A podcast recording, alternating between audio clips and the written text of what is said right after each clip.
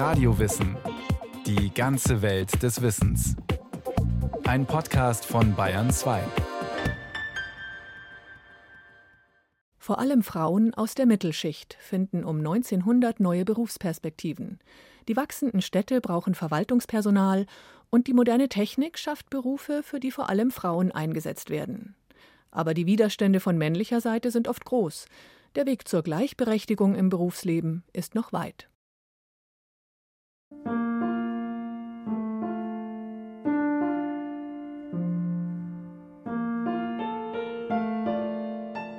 Fremde Sprachen plappern, auf dem Piano einige Bravourstücke herunterleiern, die künstlichsten Stick- und Häkelmuster anfertigen. Das alles hat keine Spur von moralischem Wert. Ich muss gestehen, dass die sogenannte gute Hausfrau, die ganz in ihrem Haushalt aufgeht, von früh bis spät putzt, schleudert, wäscht, kocht, backt, näht, flickt und strickt, für mich etwas entsetzlich Ungemütliches hatte.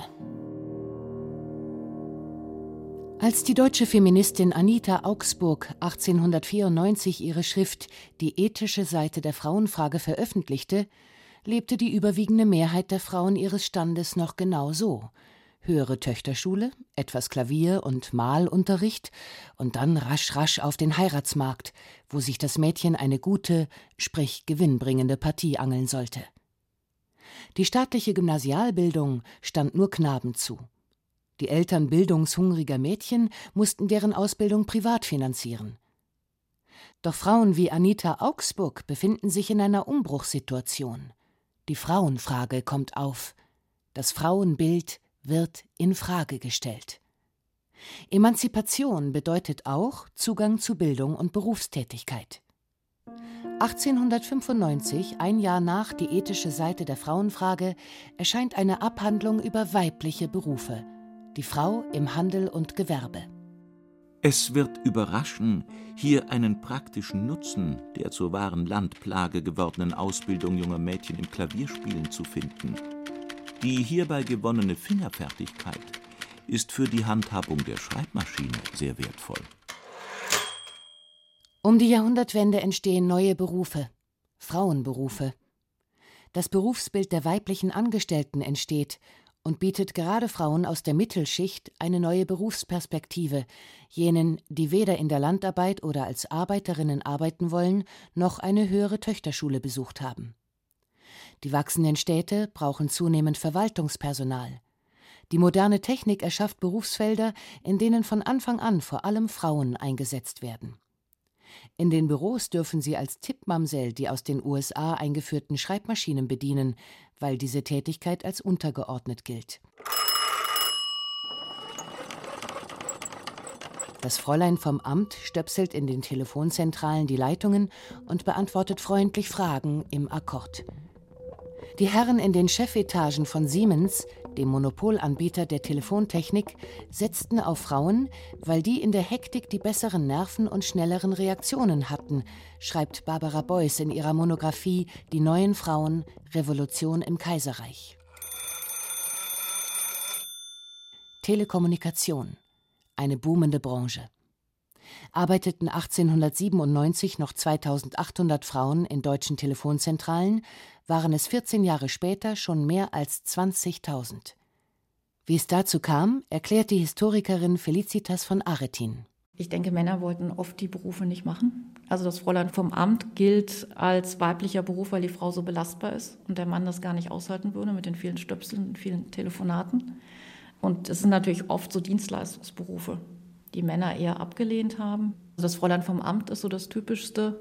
Die Sekretärin, die ganze Fürsorge, die ja früher ehrenamtlich war, professionalisiert sich. Es gibt die berühmte Fürsorgehelferin und dann natürlich die weiblichen Berufe in der bürgerlichen Bewegung, wie die Ärztin, die es vorher nicht gab, oder die Anwältin oder die Architektin. Frauen aller Schichten und unterschiedlicher Bildung werden nun im Berufsleben sichtbar.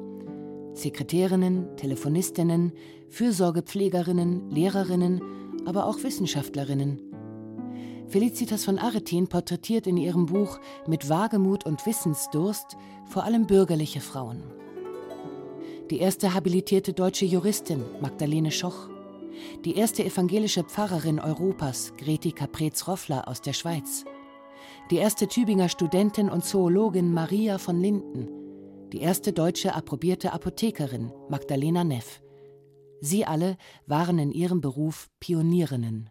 Es gibt eine Völkerrechtlerin, Magdalene Schoch, die eine der ersten Studentinnen der Rechtswissenschaft war.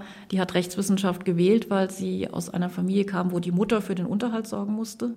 Porträtiere Lise Meitner, die nun aus Österreich kommt, aus einer jüdischen Familie, in Wien Physik und Mathematik studiert, nachdem ihr Vater das erst nicht wollte, weil er gesagt hat, sie wäre zu schwach und sie sollte doch bitte Lehrerin werden. Und dann ist sie eben fasziniert von der Quantenphysik, von Max Planck, der sie dann nach Berlin holt und am Anfang muss sie aber das Labor durch den Hintereingang betreten, weil Frauen eben vor 1908 nicht an die Universität durften. In puncto Gleichstellung und Frauenbild gehörte Deutschland im internationalen Vergleich zu den rückschrittlichen Nationen. Als erste deutsche Universitäten nahmen 1901 Freiburg und Tübingen Frauen auf. Im reaktionären Preußen durften sie 1908 studieren. Zur Habilitation waren Frauen erst in der Weimarer Republik 1922 zugelassen.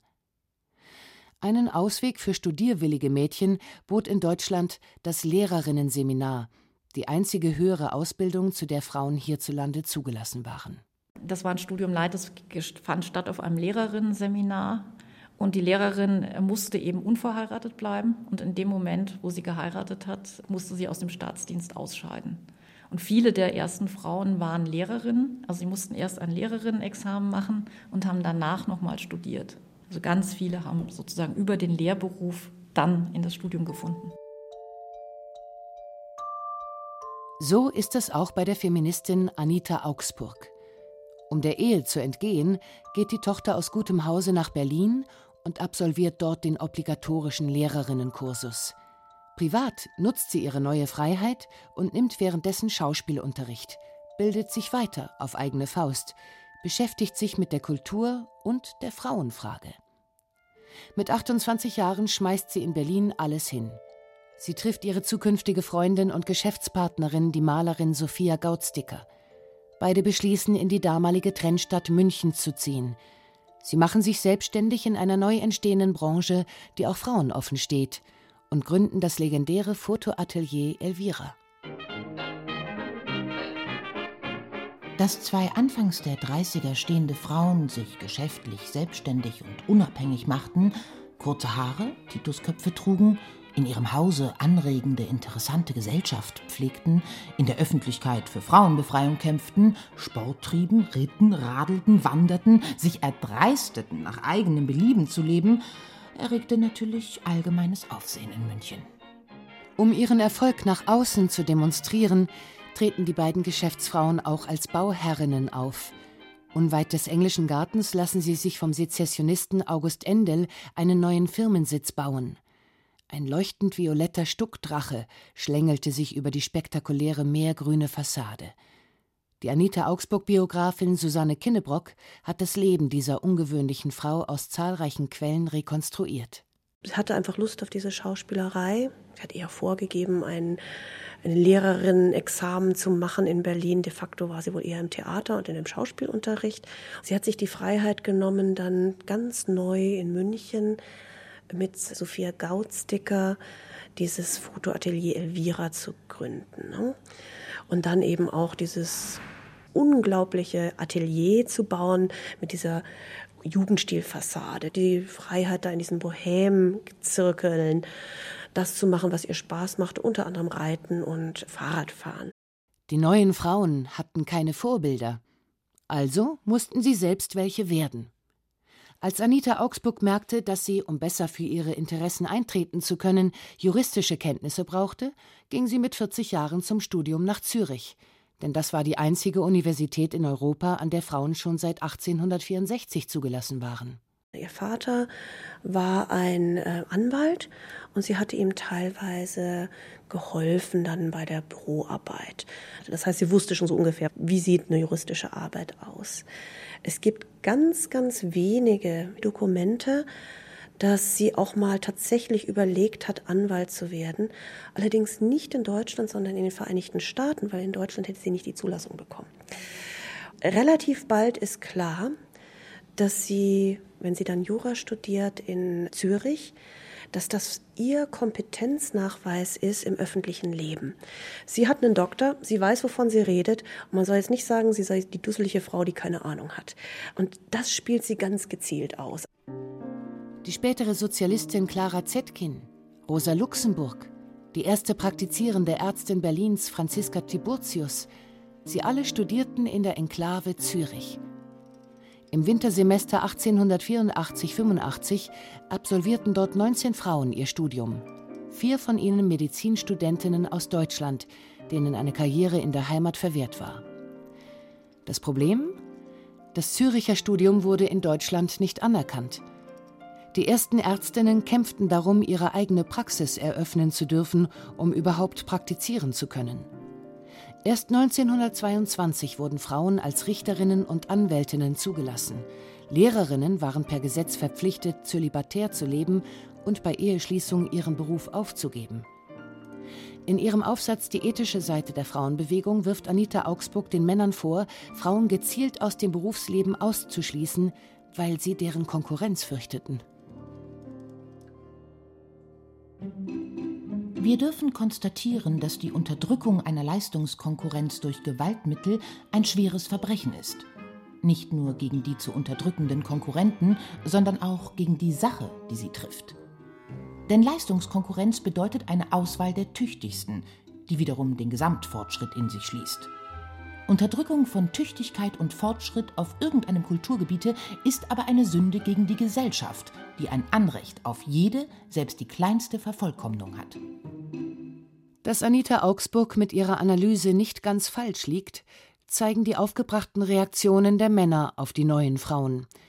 So argumentierte beispielsweise der Bonner Geschichtsprofessor Heinrich von Sübel 1870 in seiner Schrift über die Emanzipation der Frau so hat es die Natur gewollt, und so wird es im Wesentlichen bleiben.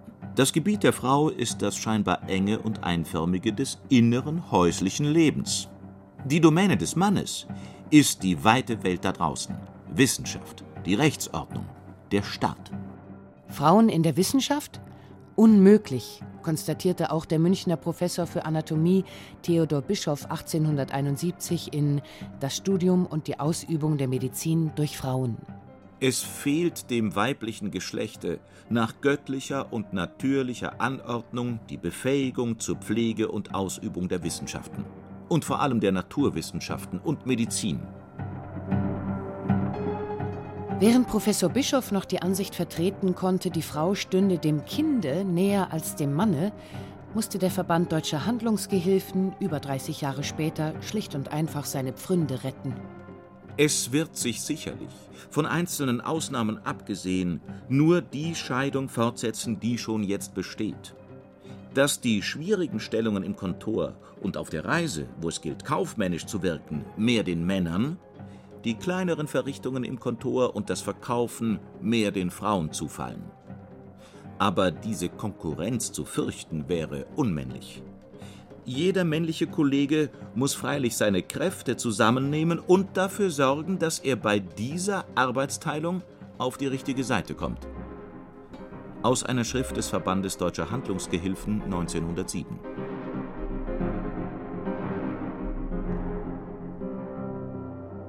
Auf die richtige Seite sind die Männer durchweg in allen Branchen gekommen. Ob in der akademischen Welt, im Handelskontor oder in der Fabrik – obwohl Frauen genauso lange, genauso hart und genauso kompetent arbeiteten wie ihre männlichen Kollegen, erhielten sie die schlechter bezahlten Jobs, die niedrigere Position, die vermeintlich weniger qualifizierte Tätigkeit. Im Kontor sollte sie die Waren einräumen, während er die Verhandlungsgespräche mit dem Großhändler führte. In der Tabakfabrik durften nur Männer die besser bezahlte Tätigkeit des Wickelns der Zigarre übernehmen, während Frauen zu einem Drittel des Lohns die Wickel herstellten. Selbst Akademikerinnen mussten sich mit den schlechter bezahlten, weniger prestigeträchtigen Jobs begnügen, stellt Felicitas von Aretin fest. Die ersten Ärztinnen werden Kinder- und Frauenärztinnen, Psychiaterinnen, weil das nicht so angesehen war, oder arbeiten eben auch in der Sozialfürsorge. Gleiche Löhne für gleiche Arbeit das forderte schon Anita Augsburg 1894 in ihrer Schrift Die ethische Seite der Frauenbewegung. Nicht minder kurzsichtig und von hartherzigstem Egoismus getragen ist der Einwand, vermöge dessen man hungernden Frauen verwehren will, sich durch Ausübung eines Berufes ihre Lebensnotdurft zu erwerben, nämlich derjenige der den Männern erwachsenden Konkurrenz. Und sie, ihrer Notlage entsprechend, mit den traurigsten Hungerlöhnen vorliebnahmen und dadurch, aber nur dadurch, auch auf die Löhne der Männer herabdrückend einwirkten. Während Arbeit für Frauen in bürgerlichen Kreisen als unschicklich galt, blieb den Frauen aus der Unterschicht gar nichts anderes übrig, als in die Fabrik zu gehen, in ein Dienstverhältnis bei einer Herrschaft einzutreten, als Tagelöhnerin auf dem Land oder in Heimarbeit in der Stadt zu arbeiten. 1907 sind 9,5 Millionen Frauen erwerbstätig. Mehr als die Hälfte sind in der Landwirtschaft beschäftigt, aber auch schon ein Viertel im neuen Dienstleistungssektor und in der Industrie. Ein Drittel aller Beschäftigten sind 1907 weiblich. Sie arbeiten durchwegs zu schlechteren Bedingungen als die Männer. In der Jutespinnerei und Weberei Bremen etwa zahlten die Chefs den Männern drei Mark am Tag, den Frauen 1,50 bis maximal 2,80 Mark. Sie mussten zehn Stunden im Akkord arbeiten, in staubiger Luft. In ihrer Mittagspause oblag es ihnen, die Maschinen zu putzen. Abends erledigten sie noch die Hausarbeit. Arbeiterinnen. Eine jede von euch weiß, wie traurig die Verhältnisse sind, unter denen ihr lebt. Ein Lohn wird euch gezahlt, der eurer Menschenwürde spottet und euch in beständiger geistiger und materieller Abhängigkeit erhält.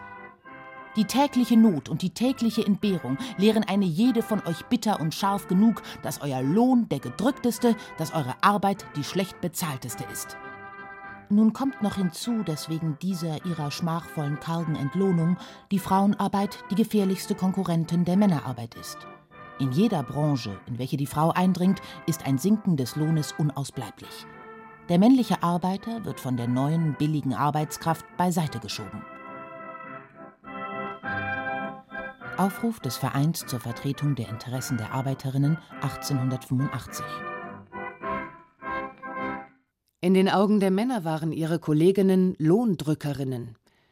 Und in der Tat beschäftigte die prosperierende Industrie im Kaiserreich zunehmend Frauen mit dem Ziel, ihnen weniger bezahlen zu müssen. Genau wie die Frauen in der Oberschicht erhielten sie tendenziell keine Ausbildung. Die Facharbeiterjobs waren Männern vorbehalten. Sie selbst übernahmen eher ungelernte Tätigkeiten. Das änderte sich erst, als sich auch Frauen zunehmend gewerkschaftlich organisierten. Die bürgerlichen Frauenvereine traten zwar in erster Linie für bessere Bildungschancen ihrer eigenen Klientel ein, aber es gab nun auch Bildungsvereine für Arbeiterinnen, Rechtsschutzstellen für mittellose Frauen und berufsständische Organisationen wie zum Beispiel den Dienstbotenverein, der die Interessen weiblicher Hausangestellter vertrat. So drückend die Verhältnisse für die Frauen in der Fabrik waren, schlimmer und ohne eine Pause waren sie für die Mädchen im Dienst. Dies führte um 1900 herum zu einem vielbeklagten Dienstbotenmangel. Die jungen Frauen gingen lieber in die Fabriken. Um 6 Uhr aufstehen, bis dreiviertel sieben den Salon reinmachen. Von dreiviertel sieben bis sieben Feuer machen und zwei Paar Stiefel putzen. Von sieben bis viertel acht Kleider reinmachen. Von viertel acht bis halb acht Kaffee trinken des Mädchens. Von halb acht bis viertel neun das Esszimmer reinmachen. Von viertel neun bis halb neun Lampen putzen. Von halb neun bis neun den Korridor und Mädchenbett besorgen. Von halb zehn bis Der getaktete Arbeitsplan geht so weiter bis zum Abend. Mittwochnachmittag hat das Mädchen für sich. Aus Unser Blatt, Zentralorgan für die Interessen der Dienstboten 1899. Sowohl die Frauen im Bürgertum als auch die der Unterschicht waren eklatant gegenüber den Männern benachteiligt. Dennoch kämpften sie nicht gemeinsam für mehr Gleichberechtigung, für bessere Bildungs- und Berufschancen und nicht zuletzt für ein freies, gleiches Frauenwahlrecht. Zu sehr trennten sie die Klassenschranken. Clara Zetkin, die Anführerin der sozialistischen Frauenbewegung, grenzte sich von der bürgerlichen Frauenbewegung ab. Sie setzte auf einen gemeinsamen Kampf mit den Männern der Arbeiterklasse. Genossinnen und Genossen, die Gleichberechtigung der Frauen kann nur die Sache der werktätigen Massen sein. Denn ohne die Befreiung der Frauen wird es keine Befreiung des Proletariats aus der kapitalistischen Knechtschaft geben. Die Historikerin Gisela Notz hat die Geschichte der Frauen aus der Perspektive der Arbeiterinnen untersucht. Die Frauen untereinander haben sich ja auch in Klassen gespalten, wie die gesamte Gesellschaft damals. Und es war schon ein Unterschied zwischen den arbeitenden Frauen und den besitzenden Ladies, also zwischen der Dienerin und der Herrin. Die hatte vielleicht gar kein Interesse daran, dass ihr Dienstmädchen auch wählen konnte. Aus historischer Perspektive ist es verständlich, dass Dienstmädchen und Herren nicht an einem Strang zogen. Für die Belange der Frauen war die Uneinigkeit fatal. 1900 verabschiedeten die Herren im Reichstag, Frauen waren im Parlament erst nach der Einführung des Wahlrechts 1919 vertreten, das ultrakonservative bürgerliche Gesetzbuch. Frauen durften nur dann berufstätig sein, wenn der Ehemann zustimmte. Sie durften nicht über ihren Lohn verfügen, nicht über die Zinsen ihres Vermögens. Wenn der Mann ihren Job kündigen wollte, durfte er das ohne Absprache mit ihr tun. Noch bis 1958 galten diese restriktiven Regelungen, die die Rolle der Frau als Hausfrau und Mutter gesetzlich festschrieben. Über gleiche Karrierechancen und Löhne aber führen die Frauen heute noch immer ganz ähnliche Diskussionen wie die Pionierinnen. Anita Augsburg schrieb 1894 Vor allem aber wird eine gebildete Frau, die in ihrer Bildung die Waffen findet, sich auf eigenen Füßen in der Welt behaupten, nicht blindlings jede Ehe eingehen, nur weil es ihr von anderen eingeredet wird oder weil sie sonst am Hungertuch nagen darf. Es ist noch lange die Gleichberechtigung nicht erreicht. Wir haben immer noch den Gender Pay Gap von 20 Prozent. Es muss eine Lohngleichheit geben und die Arbeit muss so verteilt werden, dass Männer und Frauen davon leben können. Das ist ganz wichtig und zwar unabhängig von fremder Beihilfe, wie 1866 Luise Otto schon sagte.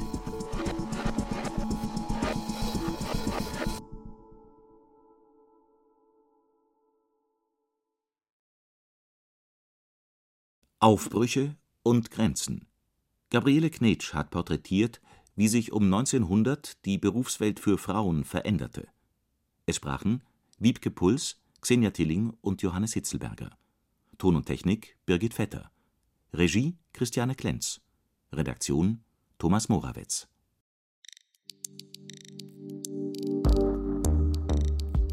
Wenn Ihnen dieser Podcast gefallen hat, dann gefällt Ihnen vielleicht auch unser Podcast. Wir sind Hannes Liebrand und Niklas Fischer, zwei Historiker von der Ludwig-Maximilians-Universität in München.